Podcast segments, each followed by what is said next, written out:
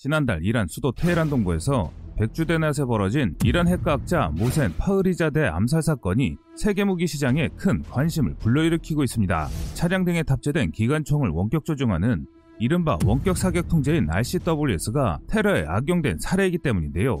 이란 핵과학자 암살 사건 배우가 이스라엘 대정부기관 모사드라는 주장이 제기되는 가운데 완전 범죄를 노린 영화 같은 장면이 펼쳐졌습니다. 경호원이 탄 차량 두 대가 파흐리자데 승용차 앞뒤에서 호위한 상태에서 차량 행렬이 회전식 교차로에 진입해 속도를 늦추자 별안간 기관총 사격 소리가 났습니다. 교차로에서 약 140m 거리에 주차한 닛산 픽업 트럭에 설치된 원격 조정 기관총에서 발사된 총알이 그의 승용차에 맞았습니다. 기관총이 설치된 픽업 트럭은 기관총을 발사 후 증거인멸을 위해 자폭장치로 폭파되기까지 했는데요. 이란 최고국가 안보위원회 사무총장에 따르면 파흐리자데는 새로운 형태의 복합작전으로 살해됐다. 암살작전은 매우 복잡했으며 전자장비를 사용했고 현장에는 아무도 없었으며 적은 완전히 새롭고 전문적인 방법으로 목표를 달성했다라고 전했습니다.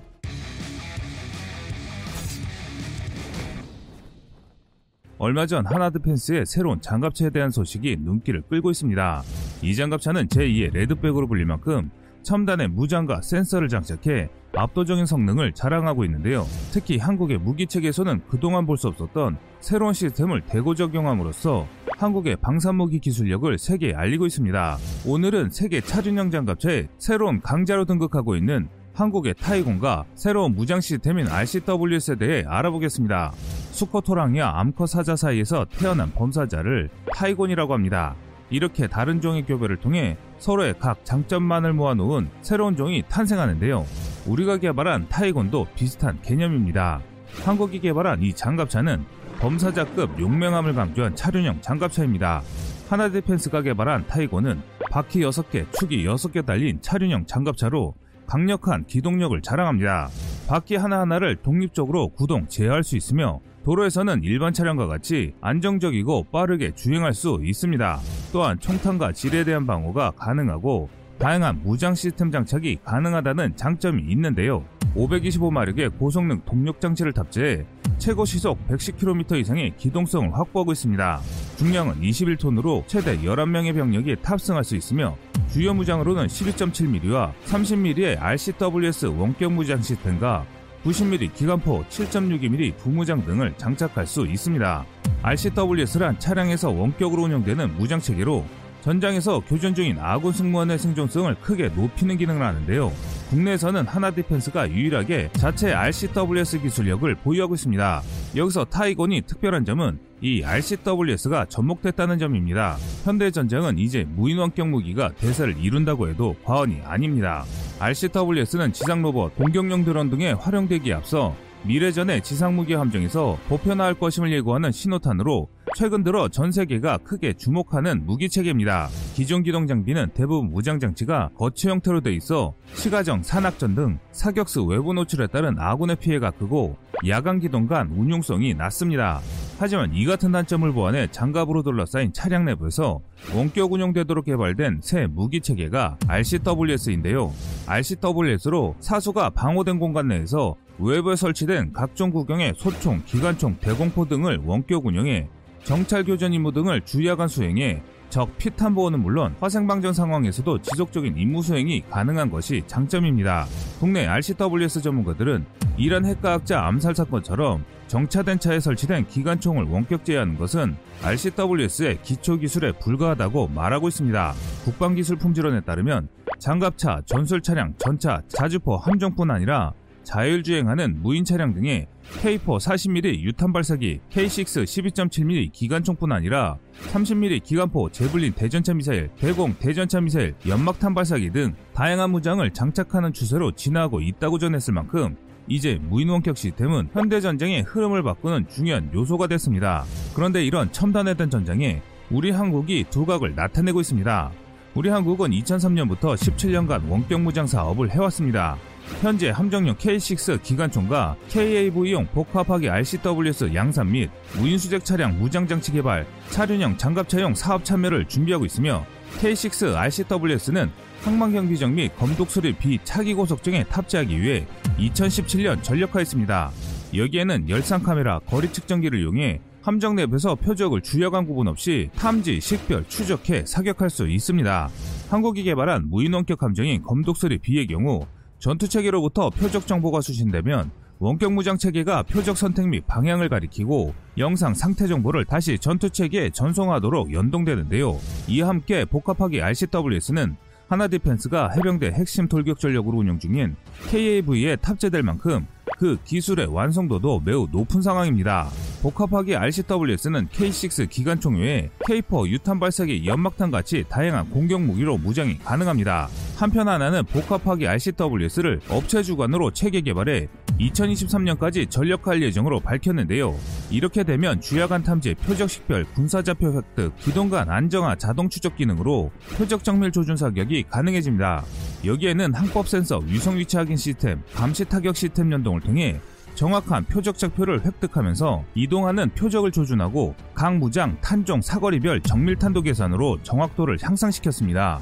이렇게 개발된 차륜형 장갑차용 RCWS는 장갑차 전술 차량 탑재를 위한 130kg급 경량형 다목적 원격 무장으로 하나 디펜스가 시제품의 개발과 성능 시험을 완료했습니다.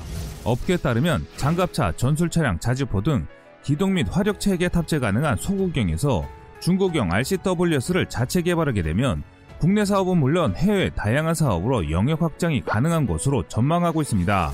현재 전 세계 RCWS 업체 중 노르웨이 콩그버스사가 2만 1000대를 판매, 판매 국가, 판매 수량 등 전 분야에서 RCWS 시장을 선도하고 있습니다. 일반적으로 RCWS는 단일형과 복합형이 있는데요. 단일형은 K4급 유탄 발사기 또는 중기관총 같은 화기를 짐벌이라고 하는 구조물 위에 거치하게 되는데요. 짐벌은 총기를 360도 선회시키거나 고각기동과 표적에 대한 사격 통제 기능을 갖춘 구조물 위에 올려 단독 운영하고 복합형은 자동 유탄 발사기와 K6급 경기관총을 짐벌 위에서 동시에 운영할 수 있습니다. 대표적으로 콩스버그의 프로텍터는 단일형 RCWS로 미국의 스트라이커 장갑차 스위스 피라냐 장갑차에 탑재됐습니다. 전기식 구동 방식을 채택해 360도 선회 및 고각 조정이 가능한데요. 주간 CCD 카메라, 레이저 거리 측정기 및 영상 장비를 장착한 것이 특징입니다.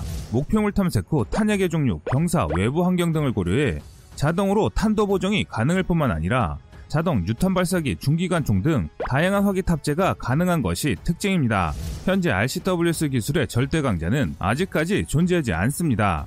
독일 KMW, 이스라엘 라파엘, 엘빗, 호주 EOS 등의 판매 실적은 어비슷하기 때문인데요. 독일 KMW사의 FLW200은 중기관 총 등을 탑재해 연속 360도 회전이 가능하며 독일의 레오파르트 2, 복서, 차륜장 갑차 등에 탑재되고 있으며 이스라엘 라파엘사의 미니 샘슨은 자동 유탄 발사기 또는 중기관총 등 무장이 가능합니다. 또한 이스라엘 차륜형 보병 수송용 장갑차 에이탄에 탑재됐으며 해군용 버전인 미니 타이프는 이스라엘 스텔스 무인전투정 프로텍터에 적용됐습니다. 한편 호주 EOS사의 R400 마크2 복합형은 30mm cannon과 7.62mm 경기관총이 사용될 만큼 이제 RCWS는 현대전장의 패러다임을 바꾸고 있는 상황입니다. 그런데 후발 주제인 우리 한국이 여기에 뛰어들게 된 것입니다. 하나의 RCWS 기술력도 상당한 수준입니다. 그 적용 사례가 타이건인데요. 하나 디펜스의 전신인 두산 디에스트가 앞서 개발한 블랙폭스의 후속 모델이기도 한 타이곤은 성능을 꾸준히 개선해 지금의 스펙을 갖추게 됐습니다. 타이고는 대표적인 해외 수출용 무기 체계로 그동안 동남아, 중동 등에서 관심을 보여왔는데요. 특히 지난해 아랍에미리트에서 성능 시연을 하며 이름을 알렸습니다. 하지만 세계 주요 국가에서 무기 계획을 할 때 자국군에서 사용 중인지 여부를 중요하게 고려하는 만큼 안타깝게도 아직 수출로 이어지지는 않았습니다. 이 때문에 방산업계는 자사가 개발한 무기 체계를 군이 시범적으로 운영해보는 제도를 만들어 달라고 꾸준히 건의해왔습니다. 이러한 건의가 현실화됐고 한국 육군이 타이곤을 시범적으로 써보기로 한 것인데요. 10월 수출용 무기 체계에 대한 군시범 운영 협약이 체결된 이후 타이곤은 육군 25사단과 공병여단에 투입돼 성능을 검증하고 있습니다. 방산업계에 따르면 최근 남미 한 국가에서 타이곤 도입에 대해 적극적인 관심을 드러낸 것으로 확인됐습니다. 수출 논의가 진행되는 과정에서 우리 군으로부터 시범 운영에 대한 확인서가 발급되며 수출이 한층 탄력을 받을 것으로 보입니다. 타이고는 남미에서 제2의 레드백이 될 수 있을 것이라는 기대감도 나오는데요. 우선 타이곤은 기존의 한화 디펜스에서 개발한 차륜 장갑차 블랙폭스에 비해 성능이 대폭 향상됐다는 큰 장점이 있습니다. 기존 400마력 수준의 동력 장치를 525마력의 고성능 동력 장치로 업그레이드하여 최고 110km 이상의 기동성을 확보했습니다. 방어 성능도 기존보다 강화된 STANAG 레벨 3를 확보함으로써 직사화기 지뢰 급조 폭발물에 대해 수준 높은 방어가 가능해졌습니다. STANAG 레벨이란 나토 협의체 구성원 간의 규격서 약어로 군사용 또는 기술적 procedure, 장비들에 대한 프로세스 procedure 용어 및 조건들을 기술하였으며 그중 4,569개 항목은 장갑차 등의 방어력을 측정하는 항목을 규정하고 있는데 여기에 적합한 성능을 확보했다는 것입니다. 국내 운용 중인 RCWS는 전방에서 운용하는 초보적인 전방 초소 고정용, 함정용 RCWS 등 다양하게 진화하고 있습니다. 국내 RCW 시장의 경우 함정용 시장은 매년 열대 수준으로 2030년까지 이어질 전망이며 기동장비용 시장은 2021년 해병 상륙장갑차용 복합화기 양산을 시작으로 2022년 육군의 Army TIGER 착수에 따라 차륜형 장갑차, K2 흑표전차 성능 개량, 소중형 전술 차량 등에 대한 수요가 크게 늘어날 전망입니다. 국방 로봇 시장은 현재 개발 중인 로봇 체계 탑재돼 2025년 이후 본격적으로 전력화될 것으로 보이는데요. 화포 체계형 시장은 2027년 K9 자주포 2차 성능 개량 사업 시 전력화될 것이라는 게 업계 전망입니다. 다각화되는 RCW 시장에서 한국의 선전을 기원하겠습니다. 이상 꺼리투브였습니다.